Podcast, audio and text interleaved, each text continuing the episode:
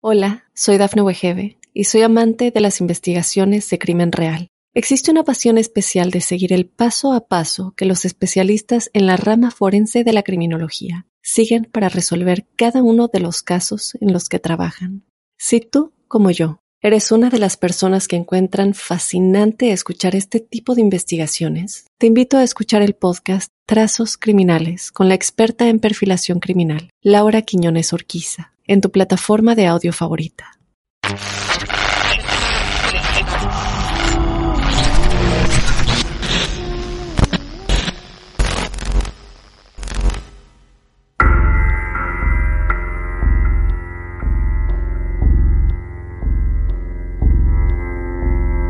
Cada fin de semana la rutina era la misma. Ella salía del trabajo a prisa para llegar a casa y tomar un aromático baño. Luego se sentaba horas frente al espejo, embelleciéndose. El toque final, siempre un vestido rojo, porque le gustaba llamar la atención. Además, hacía resaltar su hermosa piel clara, labios carmín y la sedosa cabellera negra que cubría un poco el gran escote en su espalda. Volvía de su gran noche de fiesta luciendo tan hermosa como al salir de casa, solo que el cansancio de tanto bailar la obligaba a cargar sus tacones en mano, mientras el cemento frío e irregular por el que caminaba masajeaba sus pies a cada paso.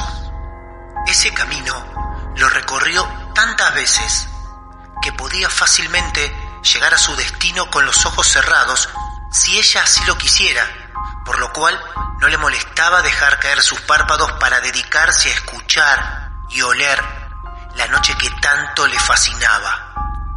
Avanzaba lentamente, buscando sorprenderse con algún detalle que pudo ignorar al llenarse con las imágenes que pasaban por su retina.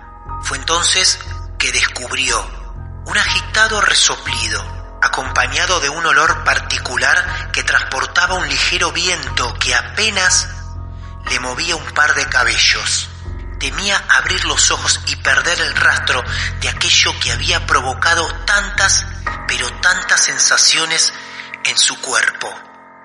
Siguió así, ensanchando sus fosas nasales para que aquel sabroso olor a metal húmedo la guiara hasta el punto exacto de su procedencia. Uno, dos, tres, decenas de ansiosos pasos y se detuvo. Se detuvo en la entrada de un callejón. El lugar era una fiesta de sonidos y olores que le nublaban la razón. Gemidos, lamentos, respiraciones agitadas, algo que se desgarra o se rompe. Finalmente, un rechinido que le obliga a abrir rápidamente los ojos para verlos ahí, de rodillas, hundiendo sus colmillos y desgarrando el cuerpo de aquel hombre para alimentarse. Ella deja caer sus tacones. En el choque de estos contra el suelo, ellos se dan cuenta que no están solos. Voltean, la miran fijamente por un segundo y vuelven a lo suyo. Ella no puede resistirlo. Se tira sobre sus rodillas, se arrastra por el suelo.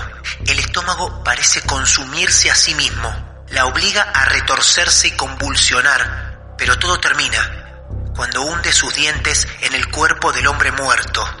El tibio sabor a hierro despierta nuevamente sus sentidos, siente la vida fluir dentro de ella, la hace vibrar, hundiendo una y otra vez su cara en las vísceras de aquel cuerpo, para no dejar escapar aquella sensación de plenitud, de plenitud. Ella tenía razón.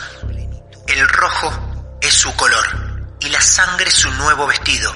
Seguramente volverá a ese callejón para cenar nuevamente junto a los suyos.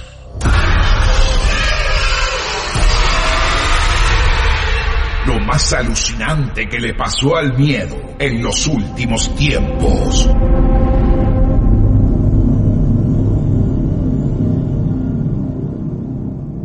Martes de Misterio. Hola, soy Dafne Wegebe y soy amante de las investigaciones de crimen real. Existe una pasión especial de seguir el paso a paso que los especialistas en la rama forense de la criminología siguen para resolver cada uno de los casos en los que trabajan. Si tú, como yo, eres una de las personas que encuentran fascinante escuchar este tipo de investigaciones, te invito a escuchar el podcast Trazos Criminales con la experta en perfilación criminal, Laura Quiñones Orquiza, en tu plataforma de audio favorita.